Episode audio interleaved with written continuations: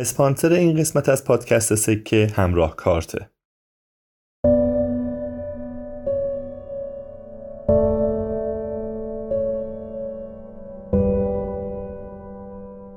به قول شومپیتر اقتصاددان بزرگ اتریشی بودجه استخوانبندی حاکمیت است. صرف نظر از هر گونه ایدئولوژی گمراه کننده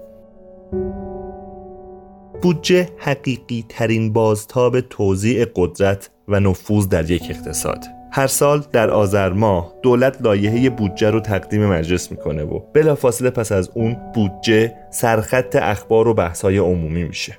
در این بحث ها عموما به خردترین بخش های بودجه یعنی ردیف های بودجه مختص وزارتخونه ها، ادارات، نهادها و سازمان های وابسته به دولت و اینکه هر بخش چقدر بودجه می‌گیره توجه میشه. ولی کمتر این سوال مطرح میشه که فرایند تدوین اجرا و نظارت بر بودجه عمومی در کشور ما تا چه اندازه استاندارد و قابل دفاعه. ضرورت بودجه عمومی و فرایند اجرای اون روی کاغذ روشن و سرراسته. ولی وقتی این تصویرهای کاغذی رو از نزدیک ببینی تازه متوجه میشی که چی فکر می‌کردیم چی شد. واقعیت اینه که اون چیزی که در کشور ما تحت عنوان لایحه بودجه توسط دولت تنظیم و تقدیم مجلس میشه بیشتر شبیه سیاهه تقسیم قنائمه که توضیعش چندان نظم و منطق و هدف خاصی رو دنبال نمی‌کنه و هنوز با اون چیزی که بهش میگن مدیریت مالیه عمومی خیلی فاصله داره.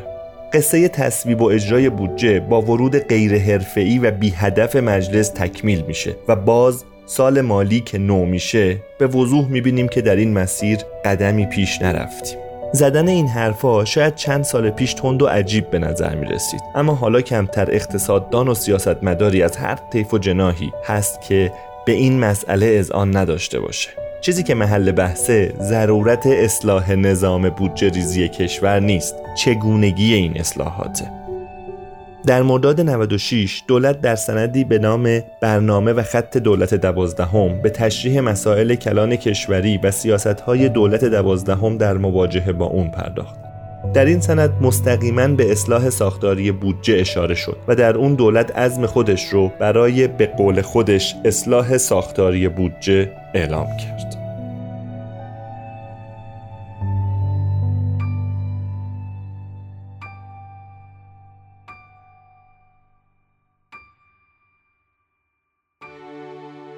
اسپانسر این قسمت از پادکست سکه همراه کارته همراه کارت یه اپلیکیشن پرداخته.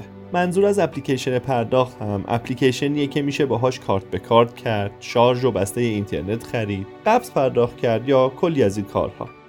احتمالا شما هم از خیلی از این اپلیکیشن ها که معمولا جایزه و قرعه کشی دارن استفاده کردید اما همراه کارت یه فرقی با بقیهشون داره.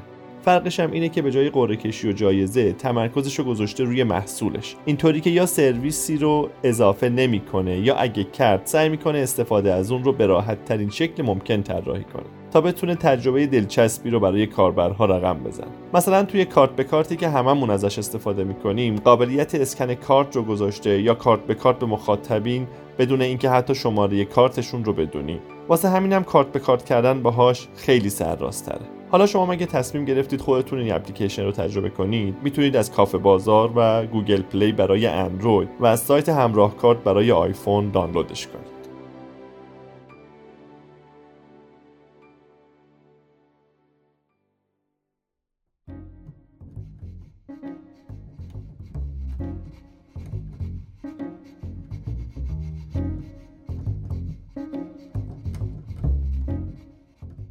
سلام. این اپیزود 37 م پادکست سکه است جایی برای گفتگوهای ساده و سریح اقتصادی از دانشکده اقتصاد دانشگاه تهران. من مهدی ناجی هستم و مهمان امروز ما سرکار خانم فاطمه نجفی هستند. خانم نجفی دانش آموخته اقتصاد شریفه و همکنون دانشجوی توسعه بین الملل مدرسه جان اف کندی دانشگاه هاروارد. سعی می‌کنیم در این گفتگو بیشتر روی این موضوع متمرکز بشیم که مدیریت مالیه عمومی چیه؟ ما در ایران کجای این مسیر ایستادیم؟ و آیا اصلاحات ساختار بودجه یا اصلاحات ساختاری بودجه که چند سالیه حسابی داغ شده تا حالا پیشرفتی داشته یا نه؟ امیدوارم گفته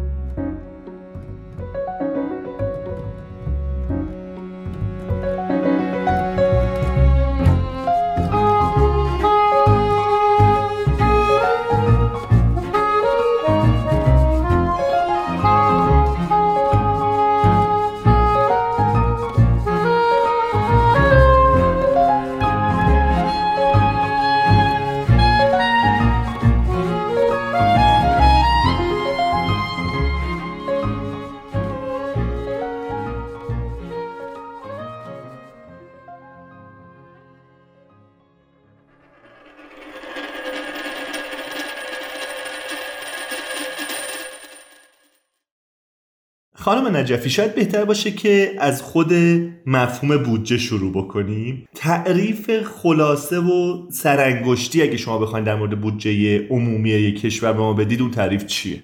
در حقیقت بودجه هیچ چیز پیچیده ای نیست. بودجه مثل همین اتفاقی که برای هر کدوم از ما اول ماه میفته و ما تصمیم می‌گیریم بر اساس تخمینی که از درآمدمون توی یه ماه یا توی یه سال داریم و هزینه های احتمالی که داریم چجوری دخل و خرجمون رو با هم منطبق بکنیم. اگه یه شرکت داریم بر اساس پیش بینی که وضعیت بازار داریم پیش بینی که وضعیت اقتصاد داریم مقدار پولی که دستمون هست وضعیت کار کردن کارمندامون ما تصمیم می‌گیریم چقدر تولید کنیم چقدر وام بگیریم به چی بفروشیم آیا ساختمون جدید بخریم آیا دارایی قبلیمون رو بفروشیم. تو سطح کشوری هم بودجه همینه. بودجه در حقیقت یک برنامه مالی برای یک سال مالی یک کشوره که تعیین می‌کنه. با توجه به شرایط محتمل پیش رو به یک سال مالی منابع چجوری باید تأمین بشه و, و خرج چه مصارفی بشه.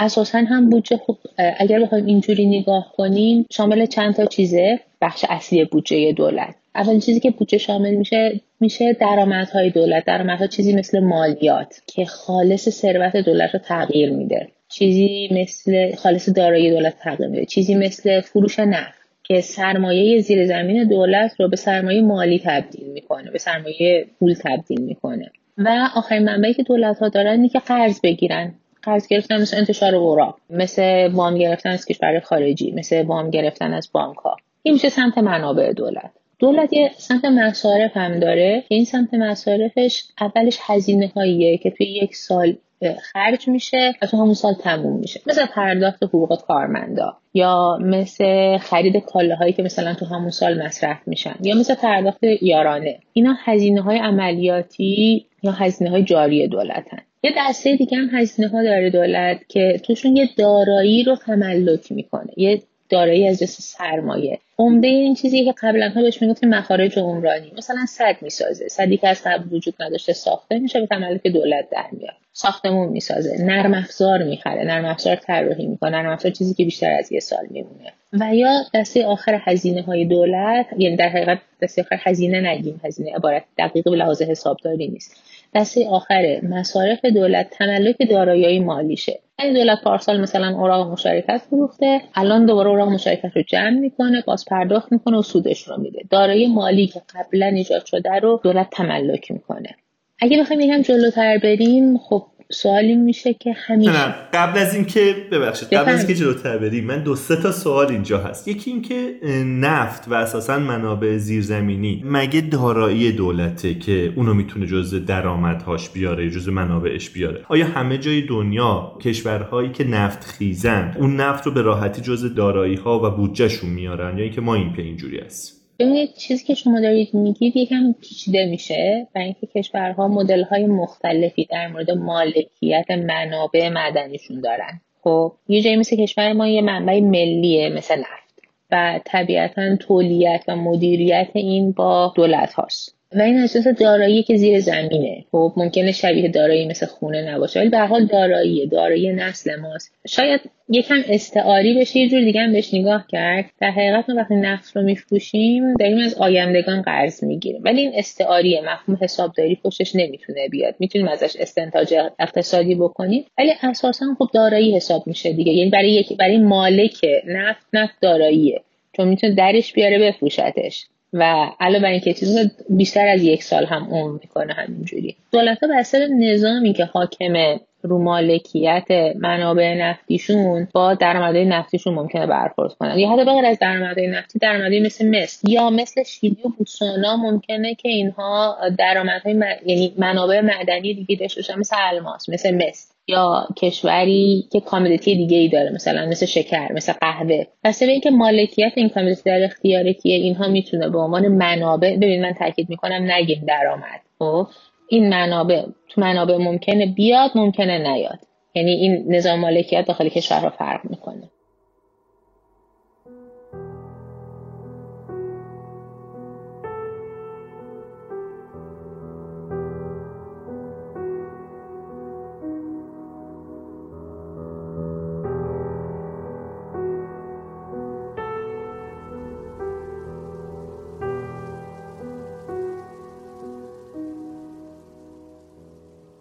بسیار خوب. سوال بعد کسری بودجه است. ما تا جایی که یادم هر سال و همیشه ما درگیر کسری بودجه هستیم ولی این رو ظاهرا توی لایحه بودجه خیلی شفاف و سریح نمی‌بینیم. این کسری بودجه کجا خودش رو نشون میده توی لایحه یا جداول بودجه؟ اجازه بدید که من یه تشابه بین دولت ها و شرکت ها استفاده کنم. ببینید همونطور که یه شرکت سه تا صورت مالی داره اگر آشنا باشید. یه شرکت ترازنامه داره که نشون میده چقدر دارایی داره. پول پیش ساختمونش هست یا اگر ساختمونی رو مالک باشه. صندلی میز نرم افزار سخت افزار اینو داراییاشه. یه سری هم بدهی داره. و یه سری هم حقوق صاحبان سهام داره. یعنی بالاخره این دارایی که وجود داره یا از بانک قرض گرفته یا از بازار بدهی قرض گرفته یا از پسرخالش قرض گرفته پول گذاشته اینجا. یعنی اینها از جاهایی اومده از بیرون شرکت که مالک نیستن. این که مال خودشه. این میشه تعهداتش سمت تعهداتش این دارایی و مالکی. دولت ها هم مثل شرکت هم. یه مقدار دارایی دارن و یه مقدار بدهی دارن. شرکت دیگه چی دارن؟ شرکت یه صورت سود و زیان دارن. این شاید به مفهوم کسری بودجه ما رو نزدیک بکنه. یعنی شرکت ها یک مقدار درآمد دارن و یک مقدار هزینه دارن. اگه درآمدشون از هزینه هاشون بیشتر باشه اینا مازاد دارن که بهش بگیم سود توی شرکت ها اگه درآمدشون کمتر از هزینه هاشون باشه شرکت ضرر داده؟ یا اگر میشه گفت در حقیقت کسری داره؟ اتفاقی که برای ما میفته اینجا یه مشابهتی هم برای دولت وجود داره. اگه دولت درآمدها حجم درآمدها و واگذاری دارایی سرمایه ایش این چیزی که به خاطرش قرض نمی‌گیره. مالکیت اون کالا یا خدمت تغییر نمی‌کنه. مالکیت اون منبع تغییر نمی‌کنه. یعنی مال کس دیگری نیست. مال بخش خصوصی نیست. اگه دولت درآمدها با گذاری دارایی سرمایه ایش از هزینه ها و تملک های دارایی سرمایه ایش بیشتر باشه میگه مازاد داره. و اگه درآمدها و با گذاری دارایی سرمایهش از هزینه ها و هزینه های عمرانیش هزینه های بالا یک سالش کمتر باشه اون موقع دولت کسری داشته. چیزی شبیه ضرر یه شرکت ها ولی چه اتفاقی میفته بالاخره دولت از یه جایی اون پول رو آورده که خرج کرده. ببینید به لحاظ حسابداری منابع و مصارف شما نمی‌تونه فرق کنه با هم. و به همین دلیل منابع و مصارف شرکت هم با هم فرق نمی‌کنه. مفهومی که ما تو اقتصاد بهش میگیم کسری بودجه دقیقا یعنی درآمدها با گذاری دارای سرمایه نه هزینه و تملک دارای سرمایه. از کجا این جبران میشه؟ از خالصه با گذاری دارای مالی جبران میشه. به چه معنی؟ به معنی اینکه مثلا مجموعه اوراقی که دولت فروخته و مجموعه اوراقی که دولت باز پرداخت کرده. بدهی ایجاد کرده برای اینکه این منابع ایجاد کنه. این میشه کسری بودجه. اگه بخواید دقیقا باشید مثلا اگه شما جدول یک خلاصه بودجه کل کشور رو نگاه بکنید می‌بینید همه با هم مساویه اون چیزی که بهش میگیم کسری بودجه جمع تراز عملیاتی یعنی درآمد منهای هزینه جاری و جمع تراز سرمایه یعنی واگذاری. دارای سرمایه منهای تملک دارای سرمایه که میشه تراز مالی بنابراین اگر من بخوام دنبال میزان کسری بودجه یک سال دولت در لایحه بودجه بگردم باید برم سراغ سراغ چی؟ سراغ اون دو تا بندی که مربوط به دارایی های مالیه درسته؟ یعنی یه جوری اختلاف واگذاری دارایی های مالی و تملک دارایی های مالی. بله و اگه بخواید مثلا عددش رو ببینید بخواید مطمئن باشید مثلا تو بودجه سال 1400 یه عدد فکر می‌کنم 298 هزار میلیارد تومنه سمت واگذاری دارایی و یه عدد 100 هزار میلیارد تومن سمت تملک دارایی مالی. این دو تا رو بعد یعنی چقدر کسی بودجه؟ یعنی 198 198 هزار میلیارد تومن یه سوالی که شاید اینجا به ذهن مخاطب برسه اینه که دولت قراره به کی بدهی پیدا بکنه؟ من ممکنه به شما خانم نجفی بدهکار باشم یا شما به من ممکنه بدهکار باشید. ولی دولت به کی بدهکاره؟ این 198 هزار میلیارد تومن به کجا و به کی بدهکار چند تا راه داره اینو بدونیم. به طور کلی به بخش خصوصی بدهکار میشه. به بخش خصوصی که میگم چه مؤسسات مالی چه مؤسسات غیر مالی. اوراق بهادار دولتی چاپ می‌کنه فرزن و این اوراق رو میفروشه. در واقع به مردم میشه گفت در حقیقت در مورد ایران وقتی حرف می‌زنیم میگیم به مردم بدهکار میشه. ولی به طور عمومی خیلی وقتا دولت ها از بازارهای بین المللی قرض می‌گیرن. یعنی به بیرون از خودشون بدهکار میشن. یا از مؤسسات بین المللی وام می‌گیرن. یا دولت از بانک ها وام می‌گیره. اینها خب ایجاد بدهی متجانس اوراق نیست. این بدهکار شدن دولت از این جنسه. درسته. و سوال بعد اینه که تا جایی که من خاطرم هست اگر که اشتباه می‌کنم شما اصلاح هم بکنید. ما حداقل بعد از انقلاب هر سال با کسری بودجه مواجه بودیم. مسئله اینه که کسری بودجه فلوه دیگه. در واقع داره کسری بودجه در یک سال رو به ما میگه. اینجا قراره توی استخر ریخته بشه این بدهی ها و این کسری های بودجه. کجا میره اینها؟ یعنی روی هم تلمبار میشه و آخرش چی میشه؟ اگر ما می‌تونیم 40 سال پشت سر هم کسری بودجه داشته باشیم حتما تا 400 سال دیگه هم می‌تونیم دیگه. اگر من اشتباه نکنم ما از زمانی که داده بودجه رو داریم یعنی از قبل از انقلاب کسری بودجه چیزی بوده که با ما بوده. یعنی فکر می‌کنم مثلا حالا از دهه پنجاه به بعد تقریبا متوسط سالانه دو تا سه درصد کسری بودجه داشتیم. و خب احسن دقیقا مسئله اینه که خب این کسری بودجه ها از کجا تأمین شده بوده؟ این کسری بودجه ها طبیعتا به شکل انواع بدهی در اومده بوده. حالا باز شما ممکن از من بپرسید که آخه مثلا دولت ایران تازه داره از سال 1394 اوراق میفروشه. خب اینا از کجا میان؟ یا مثلا نهایتا از برنامه سوم اوراق بهادار دولتی رو شروع کرده توضیح کردم مثلا سال 179 اینا کجا رفتن؟ اینا تبدیل شدن به انباشت بدهی بدهی غیر قابل شناسایی به افراد پیمانکارا صندوق های بازنشستگی بانک بانک مرکزی و اینها هی اومده رو ترازنامه سایر آهاد اقتصادی نشسته و ما تا یه جایی از اینا حتی قافل بودیم. تا زمانی که مثلا ما تو دولت فکر می‌کنم اگر اشتباه نکنم تو دولت دهمه که میاد یک بار همه اینها را یک عالم عدد راجع به ادعا در مورد بدهی پیمانکاران وجود داشت که دولت اومدش برای اولین بار بدهی رو احضا کرد و تقویم کرد. یعنی علاوه بر اینکه مشخص شد هر, هر کاغذی گوشه میزش داشت که مثلا مونده بود یا بدهی که مشخص بود و آورد یک جا اینها شروع شدن به ثبت شدن. و این مشخص یعنی ما قبل از این نداشتیم اینها رو. شما از شباهت صورتهای مالی شرکت ها با دولت حرف زدید. ولی بودجه بیشتر هم توی گفتم یه دوره یک ساله نشون میده. انگار که خبری از ترازنامه ای که توی یک مقطع یعنی همین امروز من بدونم که کل دارایی های دولت کل بدهی های دولت چقدره انگار خبری از همچین ترازنامه ای نیست. درسته؟ منظورم در مورد ایران یا در مورد کشور است در مورد ایران فعلا.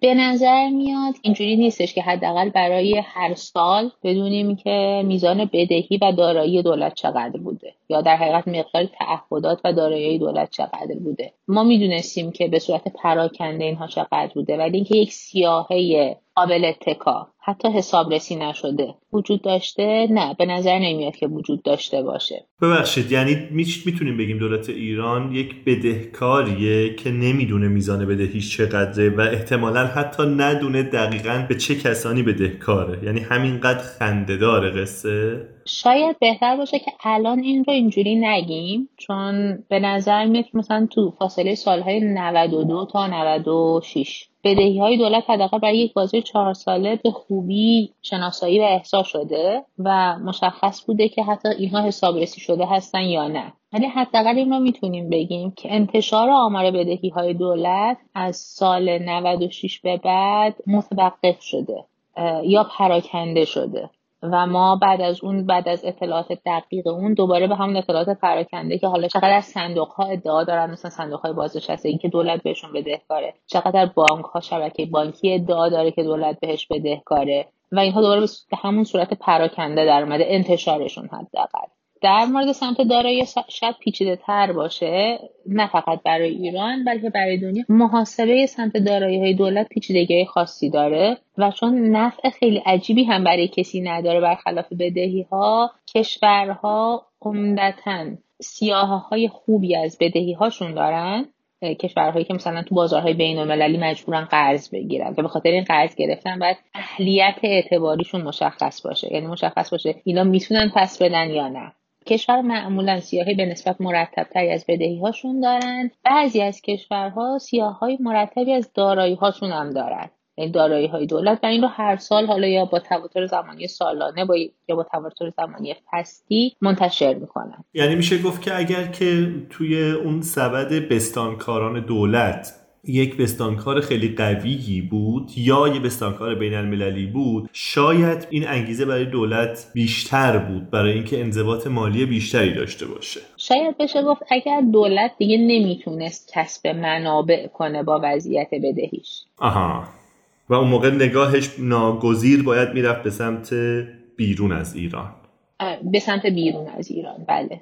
و اون موقع وقتی میگیم نمی‌تونست یعنی که مثلا خب دیگه دستوجی به بانک مرکزی هم نمی‌کرد طبیعتا دیگه. این قدرت خلق بدهی بدون حساب و کتاب نداشت. باید مشخص می‌شد توانایی یعنی به صورت آینده نگر. مشخص می‌شد توانایی دادن بدهی قبلی رو داره یا توانایی دادن. هیچ دولتی بدهیاشو تصویه نمی‌کنه. همیشه توی یه حدی از بدهی باقی میمونن دولت ها ولی چند تا چیز مهمه. یکی اینکه این بدهی از یه اندازه بالاتر نره. که برای هر کشوری فرق می‌کنه. فرضاً ژاپن دو برابر جی دی پیش بدهی داره ولی ناپایدار نیست. و یه بخش قابل توجهی از بدهیش هم بدهی داخلی یعنی به بازارهای بین المللی نیست. ولی این برای ژاپن ناپایداری نمیاره. ولی یه کشوری مثلا مثل بگیم اتیوپی یا مثل از کشور نرمال تری رو بگیم مثل کنیا یا اوگاندا. اگر مثلا بدهیشون بالای 60 درصد جی دی پیشون باشه یا اگر کشور نفتی بالای 45 درصد درآمد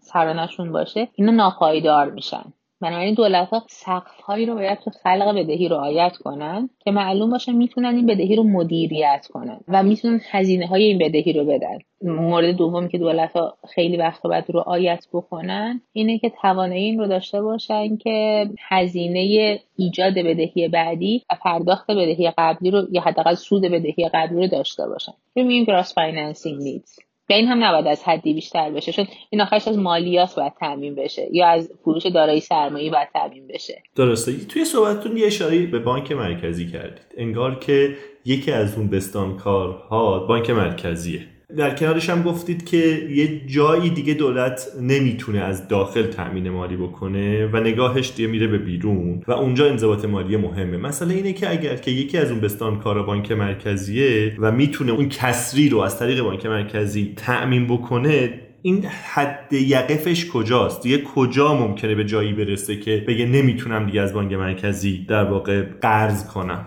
من یه اصلاحی اگر اجازه بدید بکنم احتمالا جمله قبلی من خوب نبوده. میشه گفت بدهی به نظام بانکی نه بدهی مستقیم به بانک مرکزی. یعنی مستقیم بر از بانک مرکزی پول بگیره چون از 1379 فکر ماده 60 آن برنامه سومه. استقراض مستقیم از بانک مرکزی ممنوع شده.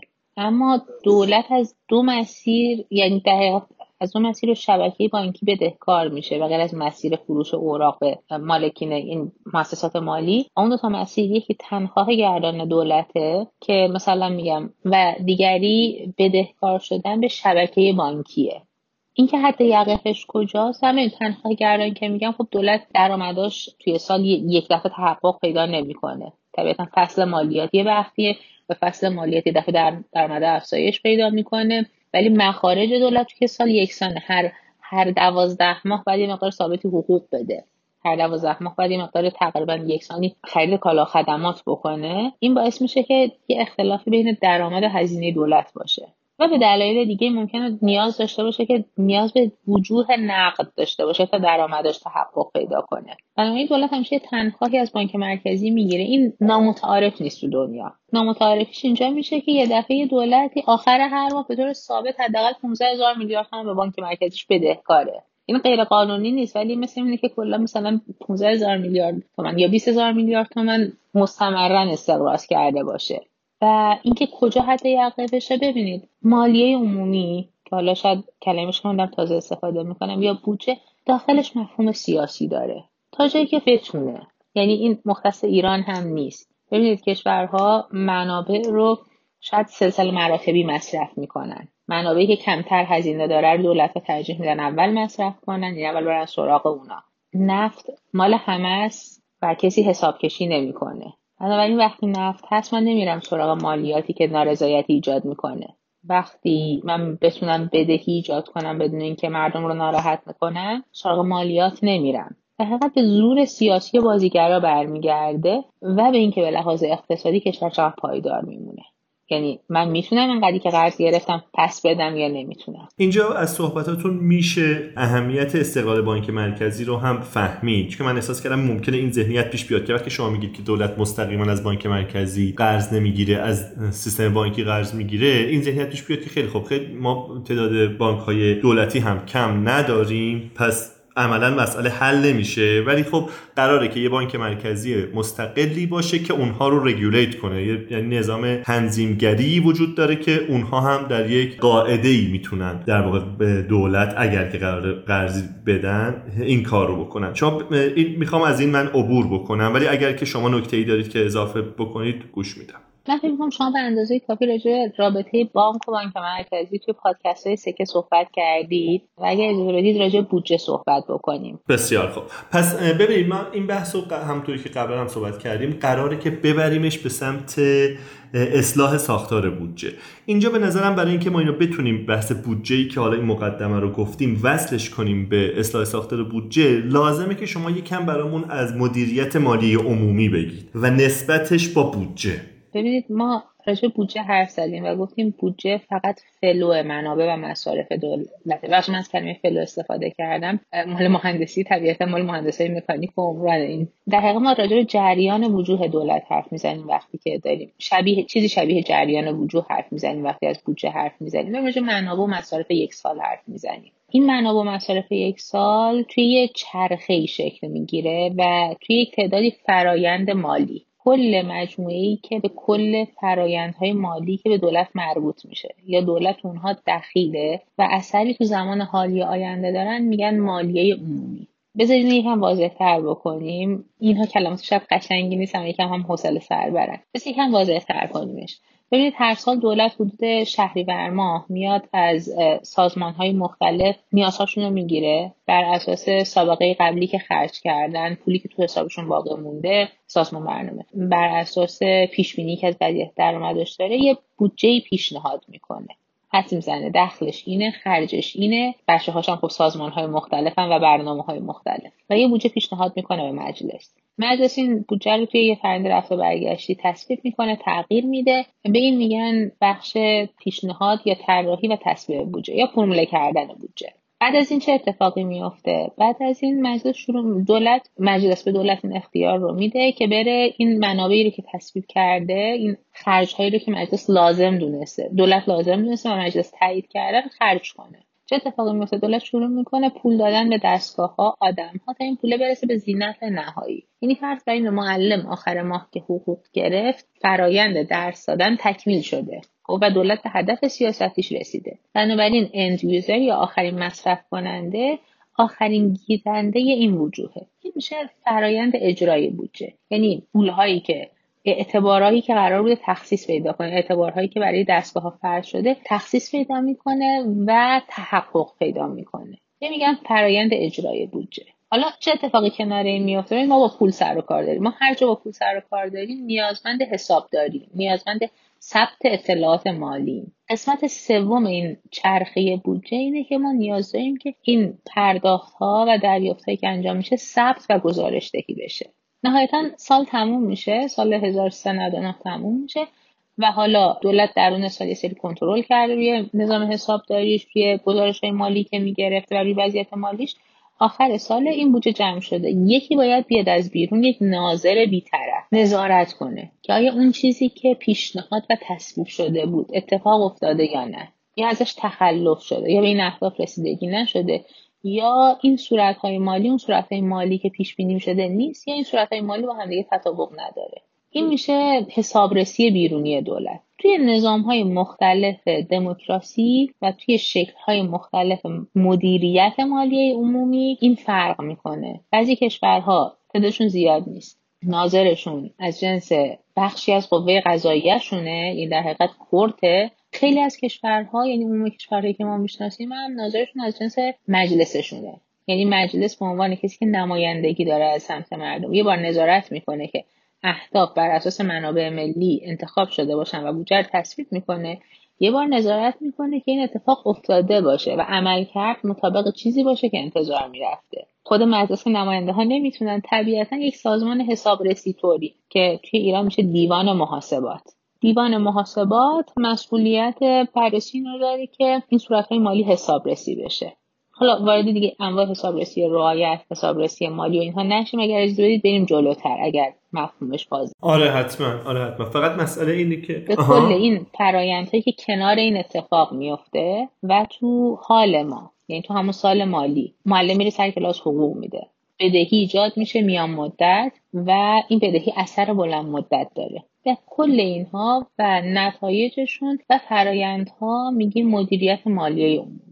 بسیار خب شما مدیریت مالی عمومی رو که در واقع در چهار مرحله برای ما توضیح دادید یکی فرموله کردنش یکی اجرا یکی حسابرسی و حسابداری بهتر بگم و گزارش دهی یا میشه گفت حسابرسی داخلی شاید و یکی هم حسابرسی بیرونی یا خارجی که توسط دیوان محاسبات انجام میشه. همه این کارا انجام میشه برای اینکه ما بتونیم اون منابع منابعی که در اختیار بخش عمومی ما هست و در اختیار دولت هست رو به بهترین نحو مصرفش بکنیم ولی مسئله حالا سوال اینجاست که ما چند سال مرتبا داریم میشنویم حرف از اصلاح ساختار بودجه است. کجای این مراحل ما مشکل داریم؟ کجای کار ما میلنگه؟ و کلا این اصلاح ساختار بودجه چه ضرورتی داره برای اقتصاد امروز ایران؟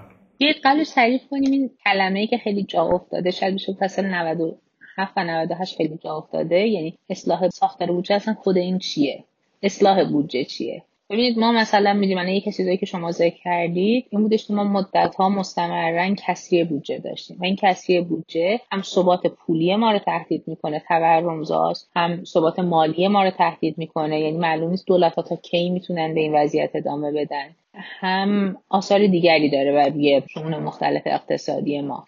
این بعد اصلاح بشه. یک اقتصادان همه اقتصاددان ها می‌دونن که با این کسی بودجه نمی‌تونه تا ابد ادامه بده. نمی‌تونه تا ابد بدهی ایجاد کنه بدون ایجاد اعتماد. این اصلاح اقتصادی که باید بودجه ها انجام بشه. نه فقط کشور ما همه کشورهای دنیا. ببینید فرقی نمی‌کنه. شما مستقل از سطح توسعه یافتگیتون یا مستقل از سطح توسعه یافتگی سیستم مالیتون معمولا ناگزیر از یه سری تغییرات توی اعمال سیاست های اقتصادی هستید. و اینکه شما بتونید اعمال سیاست اقتصادی بکنید نیازمند اینید که توانایی اجرایی داشته باشید. یک دو نیازمند اینید که پشتیبانی سیاسی داشته باشید.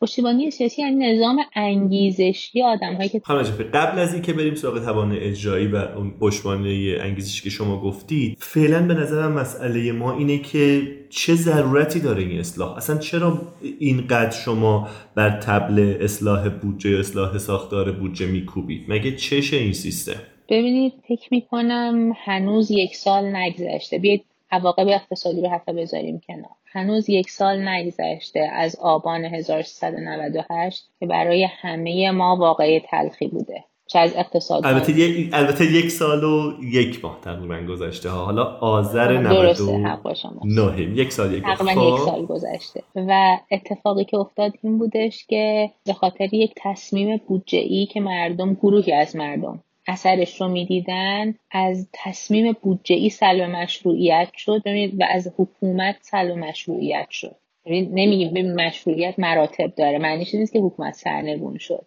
ولی مردم اعلام کردن که دولت رو مشروع تصمیم دولت رو مشروع نمی‌دونن که بخوان بهش گردن بنهن. و فکر کنید حالا مثلا اتفاقهای شبیه زیاد بیفته.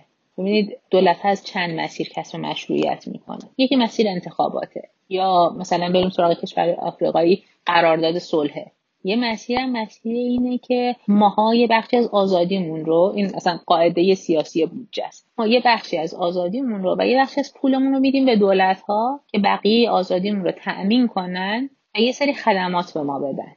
حالا بیاید تصور کنید یه بخش عمده ای از جامعه قبول ندارن که دولت ها این خدمات رو بهشون دادن و این سلب مشروعیت می‌کنه. ببینید اعتراض به ردیف های بودجه از این جنسه که من دیگه مشروع نمی‌دونم این تصمیم رو. وقتی تعداد اینها زیاد بشه مشروعیت یک نظام قانونی زیر سوال میره. یعنی کسب مشروعیت از این جنسه که من بتونم به شما خدمات ارائه بدم به عنوان دولت. مشروعیت اینجوری حفظ میشه. این خدمات می‌تونه خدمات اجتماعی باشه می‌تونه خدمات مالی باشه می‌تونه حفظ ثبات کلام باشه. خب ثبات کلام که تحت تاثیر انواع شوکا قرار داره. مشروعیت هم که ما انقدر این بحث می‌کنیم سرش. به لحاظ پایداری اقتصادی هم که ما می‌دونیم کشور نمی‌تونه اینجوری اینا رو داده شده فرض می‌کنم چون الان بحث الانمون نیست. از یه طرف دیگه بیا چیز دیگر نگاه کنیم. ما داریم تو کشوری زندگی می‌کنیم که آخرین آمار اعلام شده واضح بدهیش مال حدود سه یا چهار سال پیشه و این نمی‌تونه خوب باشه. کسری بودجه که اعلام میشه این ببینید آخرین حساب، گزارش حسابرسی شده دولتش آخرین گزارش تفریقش مال سال 97 یعنی دو سال تاخیر وجود داره و مثلا امسال که بودجه 1400 داره دیده میشه آخرین چیزی که من می‌تونستم بگم آیا من به اهداف سیاستیم رسیده بودم یا مال سه سال پیشه. خب و تو این سه سال من تورم داشتم سی درصد 40 درصد. و اینها همه با هم دیگه باعث میشه که ما فکر کنیم که ببین یه چیز اینجا داره میلنگه. مثل پدر خونه ای که می‌فهمه وضعش خرابه. می‌فهمه وضع مالیش خرابه. می‌فهمه یه شرخری پشت در وایساده. میگه خب اینو پولت می‌کنن. ولی از اونورم نمی‌دونه شاید بدهی داره. یا حداقل نمی‌تونه با خانواده در میون بذاره. بگه آقا نرو کفش بخر. رستوران نمی‌تونیم بریم. ما باید اینو حل کنیم. برای اینکه بگم عمق مسئله چقدره من قبل از اینکه بخوام با شما صحبت کنم می‌خواستم یه نگاه بکنم خیلی سریع داده های بودجه رو نگاه بکنم. از این سه چهار تا مرکز اصلی منتشر کننده داده های بودجه یکیش وزارت اقتصاد بانک آمار اطلاعات وزارت اقتصاد آمار داده اقتصادی وزارت اقتصاد یکیش بانک سریای زمانی بانک مرکزی نشریه نماگرهاست. آخه سرچ اینترنتی طبیعتا. و آخرین داده که مثلا پابلیک در دسترس بود به صورت سری زمانی مال پایین سال 96 بود. بخوایم اینو بذاریم کنار یک کشور دیگه. ما یک کشور نفتی دیگه داریم. الان دو سال تقریبا فرو پاشیده کشور کاملا از هم گسیخته نظامش ونزوئلا. من همین الان چک کردم بدهی زمستان ونزوئلا مشخصه. بدهی دولت ونزوئلا در زمستان 2020 مشخص بوده. این یعنی ما یه جای کار نیاز داریم که روی کردهای ساختاری رو تغییر بدیم. نظام اجرایی یعنی وقتی اجرایی در, در دسترس بودن اطلاعات مالی رو عوض کنیم. نحوه مدیریت این اطلاعات مالی رو هم باید عوض کنیم.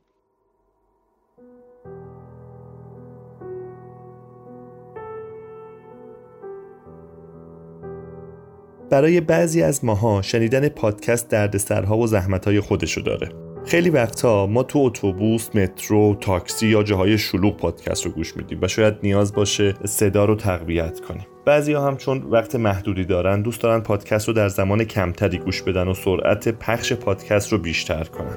گاهی اوقات هم ما بخشی از پادکست رو گوش میدیم و وقتی می‌خوایم دوباره بقیهش رو بشنویم نمی‌دونیم تا چه دقیقه ای گوش دادیم و شاید یه مقدار کلافش به همین خاطر پیشنهاد می‌کنم پادکست سکه رو از برنامه Castbox بشنوید Castbox یک برنامه رایگان مخصوص پادکسته که شما می‌تونید به تمامی پادکست های دنیا دسترسی راحت و آسونی داشته باشید. شما با Castbox هم می‌تونید صدای پادکست رو تقویت کنید هم اینکه سرعت پادکست رو به هر میزان که می‌خواید تا سه برابر اضافه کنید. یه خوبی دیگه هم که داره وقتی می‌خواین برای بار دوم یا چندم پادکستی که نیمه کار گوش دادید رو گوش بدید دقیقا از همون جایی که تا حالا گوش کردید play میشه. Castbox قابلیت اینو هم داره که شما بعد از شنیدن هر قسمت کامنت و نظراتتون رو در مورد هر قسمت برای ما بنویسید. ما چون یکی دو هفته بعد از انتشار اولیه فایل پادکست ها رو در تلگرام قرار میدیم پیشنهاد می‌کنیم پادکست سکه رو در Castbox دنبال کنید تا به محض انتشار اپیزودها به اونها دسترسی داشته باشید. Castbox رو می‌تونید از کافه بازار، Google Play یا App Store دانلود کنید. اگر هم موفق نشدید که این برنامه رو نصب کنید یا باهاش کار کنید، ما به طور کامل آموزش استفاده از اون رو توی چند تا عکس ساده آماده کردیم. آموزش نصب و استفاده Castbox رو می‌تونید توی توضیحات همین قسمت ببینید.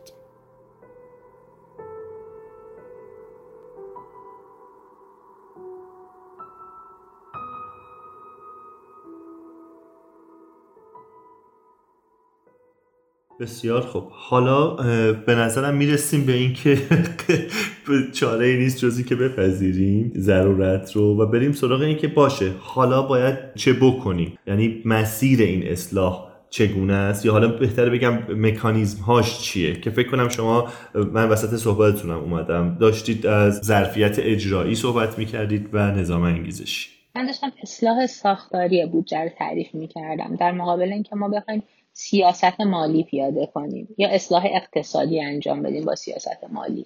ما موقعی که از اصلاح ساختاری حرف می‌زنیم در حقیقت می‌خوایم انگیزه بازیگرا رو عوض کنیم.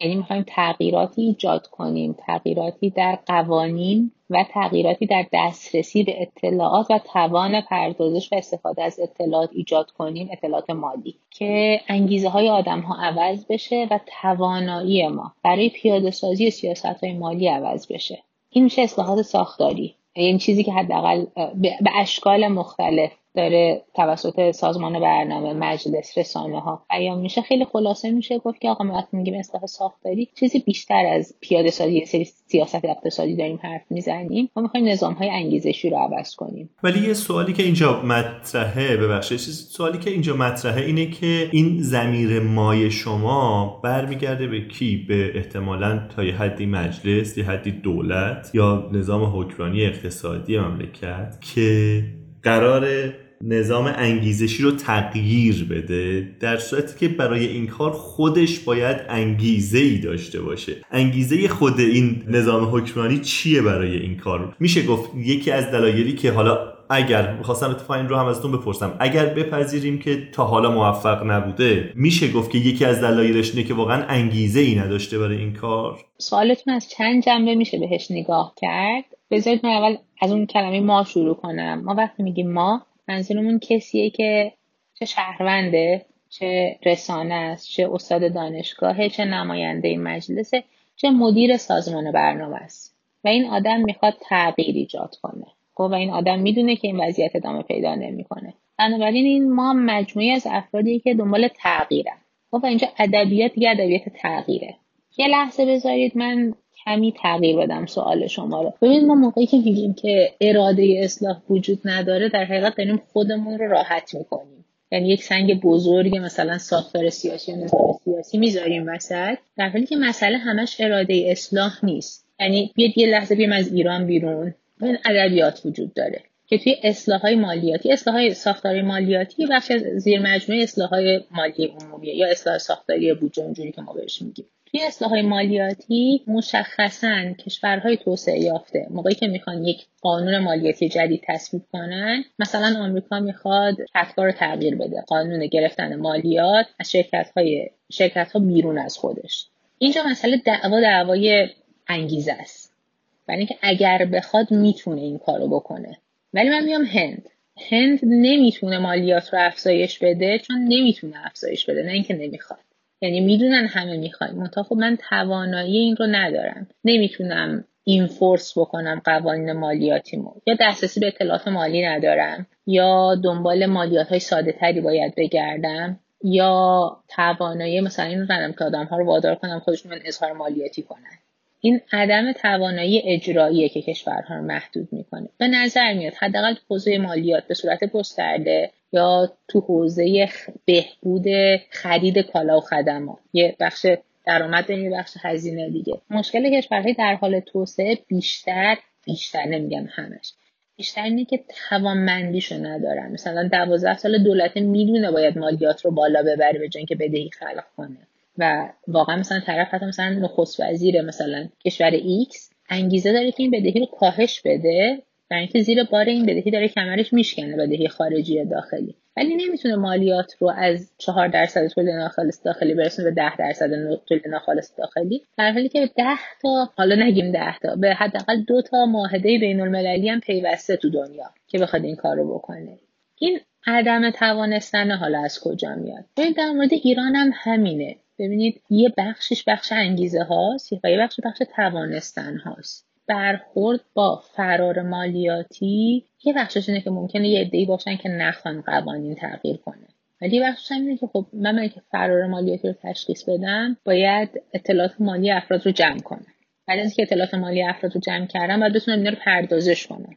بعد از اینکه اینا رو پردازش کردم باید کارمندی داشته باشم که این پردازش رو فهم بکنه و حالا من باید نیروی انسانی داشته باشم که هم انگیزه مالیات گرفتن درست داشته باشه هم توانایی مالیات گرفتن درست داشته باشه. یعنی من بعد از اینکه من توان اجرایی ایجاد کردم تازه می‌رسم به اینجا که تو سطح خیلی پایین تو سطح خیلی خورد انگیزه های اصلاح وجود داره یا نه؟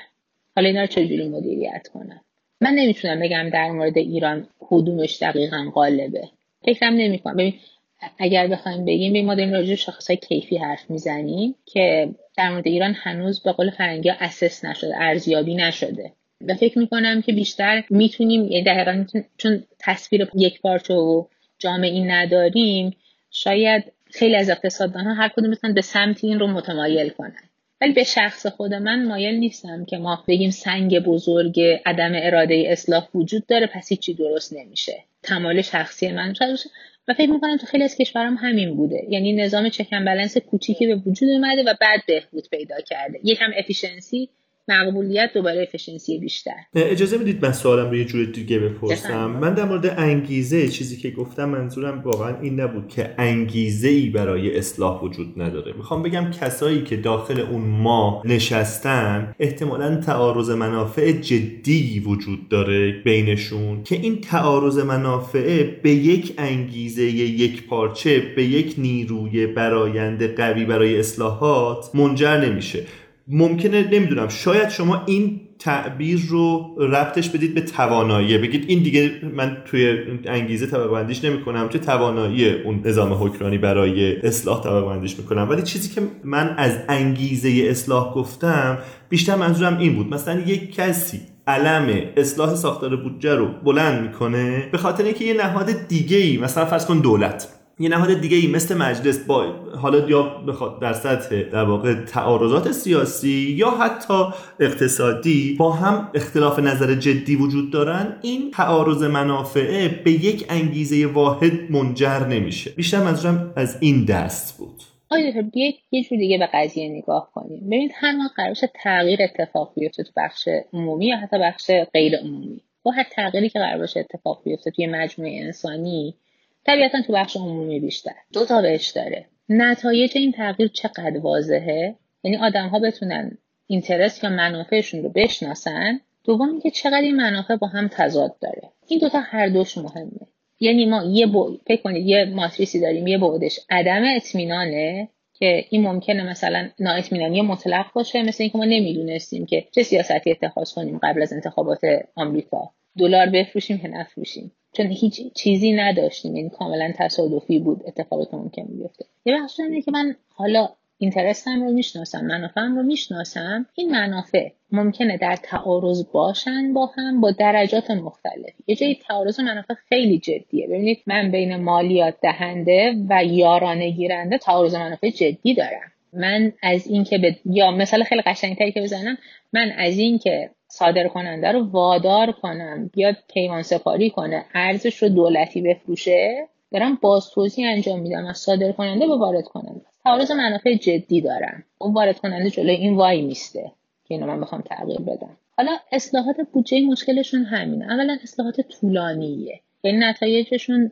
اصلاحات مالیه عمومی بگی. نتایجشون زود مشخص نمیشه. یعنی خیلی وقتا اگر بخوایم نگاه کنیم حتی ساده ترین پروژه های تکنیکی مالیه عمومی که مثلا درست کردن database ها و سامانه ها بوده. سامانه های جامع نه سامانه هایی که یک شبه میشه بالا آورد. اینا مثلا دوره های زمانی 5 تا 11 سال ممکنه طول بکشه. که نتیجهش تازه اینه که اطلاعات مالی فراهم شه برای شفافیت یا مدیریت. به چه دلیل تو کشورهایی که حزب نیست یعنی شما موقع که رئیس جمهور میشی و بعد از اینکه رئیس جمهوری خلع شد تموم شد رئیس جمهوریتون شما نمی‌دونید که قراره زندان قرار داری زاویه با قانون اساسی تلقی بشید ممنوع تصویر باشید یا هر چیز دیگری. به چه دلیل من باید بیام به عنوان یک ایجنت؟ خب رو چیزی سرمایه گذاری کنم که افقش طولانی و نامشخصه. و بعد مسئله بودجه تعارض منافع داره. علاوه بر این باید تو تعارض منافع هم گیر کنم. این این یه بخشش این یه بخش تصویر کلیه. اگر تا اینجا شما موافقین وارد یک بخش دیگه از ادبیات تغییر بشیم. ما الان صحبتمون از سمت دو تا بله، اقتصادی دو تا اقتصادی نشستیم و صحبتمون داریم به سمت توری سازمانی. جالب شد برای خود من. آره حتما حتما. من احساس می‌کنم که وسط صحبت شما اومدم و اجازه ندادم که اون تیکه که می‌خواستید برید سراغ توان اجرایی رو بحثتون رو به خوبی مطرح کنید. به نظرم اون رو هم بهش بپردازیم. خب پس بذارید این یکی رو تموم بکنیم اگر اجازه بدید و به توان اجرایی دوباره برسیم. حالا بیایم فرض کنیم که قرار تغییر اتفاق بیفته. ببینید سازمان ها دو جور تغییر می‌کنن با دو انگیزه تغییر تو خودشون ایجاد می‌کنن. یا می‌خوان کاراتر بشن یا می‌خوان مشروعیت کسب کنن تو محیطی که توش وجود دارن. مشروعیتی که وزارت اقتصاد می‌خواد کسب کنه مثلا تو سطح مدیرش اینه که به عنوان مدیر خوب شناخته شه تو سطح وزیرش اینه که حسن شهرت سیاسی حفظ بشه. و برای این باید تو محیط پذیرفته شه هر چقدر شما نتایج تغییرتون ناملموستر باشه تغییرات سازمانیتون میره به سمت کسب مشروعیت. و هر چقدر این طولانی تر باشه خب یعنی شما به عنوان کسی که تغییر رو ایجاد می‌کنه میبش قرار نیست خودتون بردارید. باز می‌رسه به اینکه دیگران بپذیرن آیا این تغییر درست بوده یا نه. هر دوی اینها تغییر ایجاد می‌کنه تو سازمان هر دوی این دست انگیزه ها منتها دست انگیزه هایی که برای پذیرش legitimacy هست باعث میشه که تغییرات سازمان ها isomorphic باشه. isomorphic یعنی یعنی همریخت باشه. به چه معنی؟ به معنی اینکه سازمان ها دنبال ایجاد تغییراتی هستن که اولا مشاهده پذیر باشه. دوما تا جایی که ممکنه فعالیت های درونی و پایین دستی سازمان رو درگیر نکنه یعنی تغییر بنیادین نباشه. مثلا میگم من اگه بخوام مثال بودجه بزنم یکی از چیزهایی که مثلا سازمان برنامه وزارت اقتصاد نیاز دارن چیزی به اسم chart of account chart of account یعنی چی؟ یعنی تا آخرین ذینفعی که داخل بخش عمومی وجود داره مشخص باشه یک شماره حساب داره یک طبقه بندی داره. هیچ کسی اینو نمی‌بینه. هیچ کسی این رو نمی‌بینه. ولی مستلزم اینه که نظام حسابداری شما تطبیق پیدا کنه یک عالم باید پول خرج کنید یک سامانه رو چیز کنید که هیچکی باز ازش استف... یعنی هیچ از بیرون نخواهد دید و اتفاقی که میفته اینه که باید از اون طرف هم چیزهایی وجود داشته باشه که الگوهای موفقی وجود داشته باشه که شما بتونید این پرینت کنید. بنابراین شما میرید به سمت تغییرات قابل مشاهده حاشیه‌ای و با تعداد بازیگر کمتر. این میشه که مثلا مجلس میاد شروع می‌کنه تغییراتی رو تو بودجه پیشنهاد میده. که بارش تو حاشیه کار خودشه تو زمینه بودجه ولی رو دوش دولته. اصطلاحا کور خودش نیست هسته تغییراتی نیست که خودش باید انجام بده ولی هسته تغییرات تو دولت باید اتفاق بیفته ولی حاشیه است.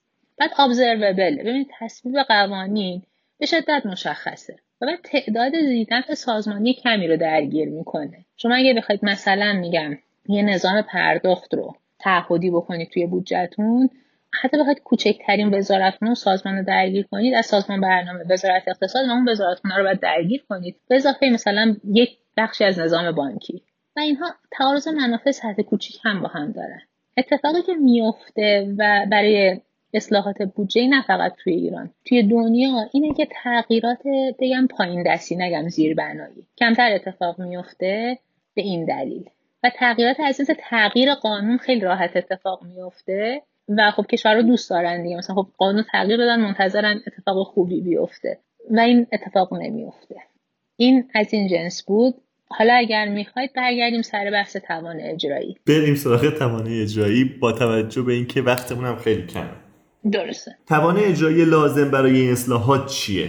چی باید باشه. من یه بار مطمئن بشم که ما یکی هستیم. ببین ما فهمیدیم که ما برای بهبود مدیریت مالی عمومی نیاز به چند تا چیز داریم. مهمترینش این بود که ما نیاز به اطلاعات مالی داریم که اینها به صورت یک پارچه جمع شده باشه و ما نیاز به این داریم که اگر اون رو بگیریم زیر ساخت سخت ما نیاز به زیر ساخت نرم داریم. زیر ساخت نرم میشه نظام انگیزشی یا ساختار سیاسی هم ساختار سیاسی کلان هم ساختار سیاسی خود رابطه بین مثلا دو تا بروکرات دو تا دیوان سالار با هم. و توانایی مدیریتی. ببینید یکی از اتفاقای خیلی جالبی که میفته من بذارید برای شما یک چیزی از خارج از ایران بگم و این جالبه. ببینید ما از سال 2000 تقریبا یا 2003 تا سال 2018 ما فقط 24 تا کشور شمال آفریقا منطقه خاورمیانه و شمال آفریقا. اینا حدود 45 تا پروژه اصلاح ساختار مالی اجرا کردن. محدودیت مالی هم نداشتن چون اینها رو با وام های بسیار کم بهره و بلند مدت از بانک جهانی تأمین کردن. محدودیت دسترسی به تکنولوژی هم نداشتن. یعنی اگه ما بخوایم ریز صحبت های اینها رو ببینیم ریز توانمندی ها و نظام های سخت افزاری اینها رو ببینیم اینفراستراکچر سخت اینها رو ببینیم اینا تقریبا همشون الان در حال حاضر FMIS داشتن. FMIS یعنی سیستم یک پارچه مدیریت اطلاعات مالی دولت. همشون یا یکی از انواع طبقه بندی های بسیار عالی بودجه رو داشتن. اینا همشون یکی از به نوعی سیستم حسابداری نوین داشتن. ولی چه اتفاقی افتاده؟ به غیر از تعارضات سیاسیشون. و من تعارض سیاسی رو اتفاق افتاده فرض می‌کنم. چه اتفاق دیگه میفته که فرزن کشوری مثل ملاوی یا کشوری مثل لیبریا میاد افمایس پیاده می‌کنه ولی فسادش کم نمیشه. کشوری مثل اتیوپی یا کشورهای مشابهش میان پایداری بدهی دولت اجرا می... پایداری بدهی دولت ارزیابی می‌کنن برنامه میان مدت اجرا می‌کنن سقف های بودجه ای می‌ذارن. ولی دوباره اتیوپی که 2015 بدهیش low risk بوده سال 2018 moderate to high risk میشه. یه تفاوت دیگه ای بین این کشورها وجود داره که این اگه ما حتی بیایم روی متغیرهایی مثل شاخصهای good governance ی که به سیاست ربط داره کنترل کنیم می‌بینیم باز هم یه چیزی میمونه. تفاوتش آدمهایی که قراره از این اطلاعات استفاده کنن. ببینید تو کشور سوئیس فرزن یا تو کشور نروژ یا اصلا چرا انقدر دوریم آفریقای جنوبی دو تا چیز وجود داره. یکی نظام چکن بلنسه یکی نظام نظارته که این میشه بخش سیاسی. بخش دوم اینه که کارمند شما یا بروکرات شما یا مدیر شما توانایی استفاده از اطلاعات مالی رو داره. خب؟ یعنی این تکنیک های ببینید این ابزارهای حسابداری نوین یا این سامانه های پردازش اطلاعات مالی به درد کسی می‌خوره که تکنیک های مدیریت مالی بلد باشه و بعد تصمیم گیر باشه. دو تا اتفاق میفته تو کشورهای در حال توسعه. یکی که تصمیم گیر رأس سازمانه. یعنی شما برید مثلا وزارت رفاه کار کنید. آخرش معاون وزیر خودش باید در بسیاری از جزئی ترین موارد تصمیم بودجه ای بگیره.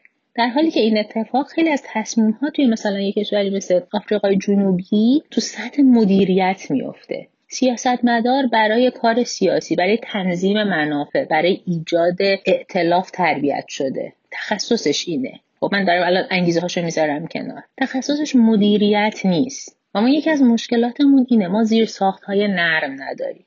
به علاوه این که بر اساس چیزهایی که وجود داره مثلا 2014 یا بر اساس پیمایش های مثل اوپن باجت دیتا یا یک از طرحهایی که به تازگی من دیدم مثلا انشری سیاست گذاری دانشگاه تهران فکر می‌کنم راجع به شفافیت انجام داده ما خیلی از این بحث هایی که زینفا رو درگیر می‌کنه از جنس تولید و انتشارات اطلاعات مالی رو هم نداریم. یعنی شما بروکراتتون مثلا مدیر شما تو سازمان برنامه می‌خواد یه بهبودی ایجاد بکنه. ولی این لازمش دو تا چیزه.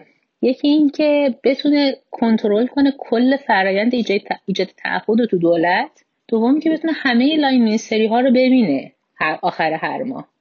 و این اتفاق نمیفته. به دلیل نداشتن زیرساخته نه. و تصمیم گیر سیاست مداره خب نه مدیری که تربیت شده برای این کار. و اینها ظرفیت اجرایی شما رو کاهش میده. ظرفیت اجرایی. یه بود دیگه هم داره. اینجا قوانین شما حمایت کننده بهبود ظرفیت اجرایی باشه. نقشی که فرزن شما فکر کنم راجع نقش مجلس و سازمان برنامه فرزن پرسیدید. نقشی که مثلا فرزن مجلس می‌تونه داشته باشه تسهیل قوانینه. به غیر از اینکه باید ضعف های خودش رو تو حوزه تصویب و تو حوزه نظارت به شدت بهبود بده تسهیل قوانینه. ولی مثلا خب یه اتفاق خیلی بامزه است. خب مثلا اینکه مجلس دوازده ماده رو ابلاغ می‌کنه برای پیاده شدن تو بودجه سال 1400 نیمه آبان.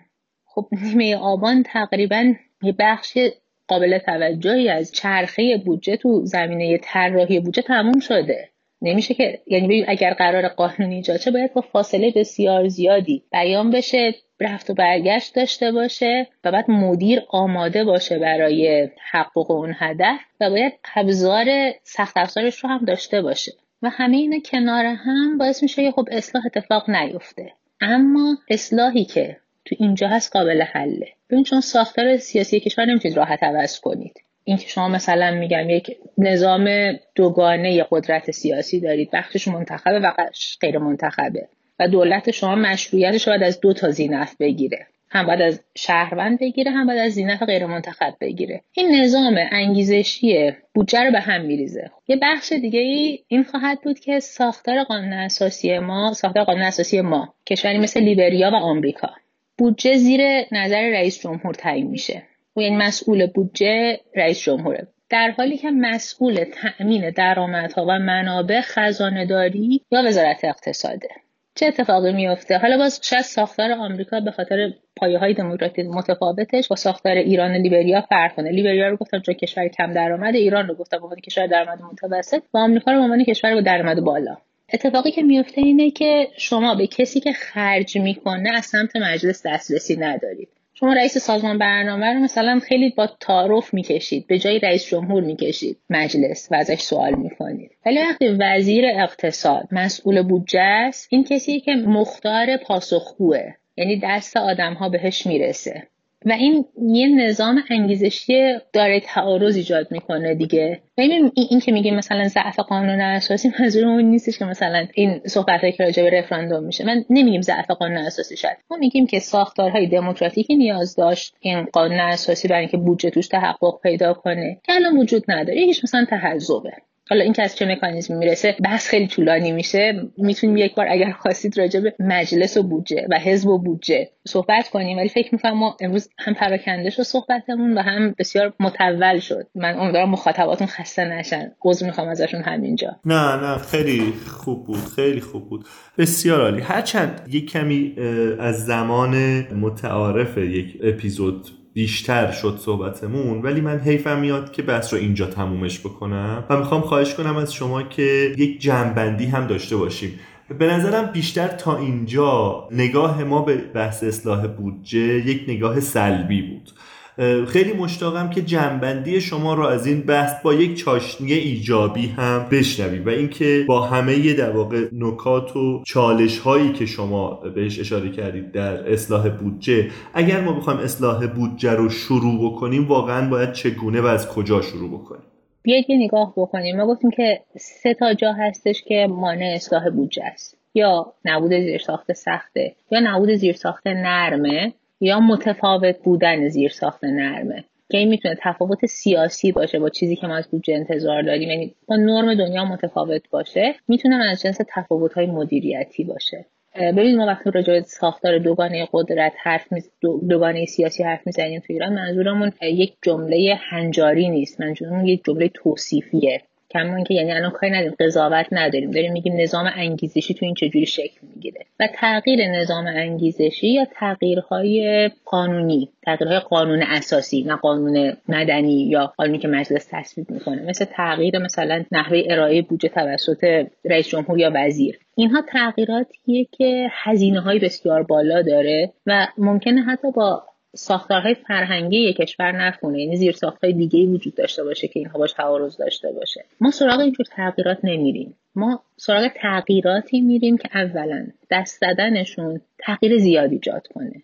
دوم اینکه واقعا binding constraint باشن. یعنی تغییراتی باشن که محدودیت جدی ایجاد کرده باشن.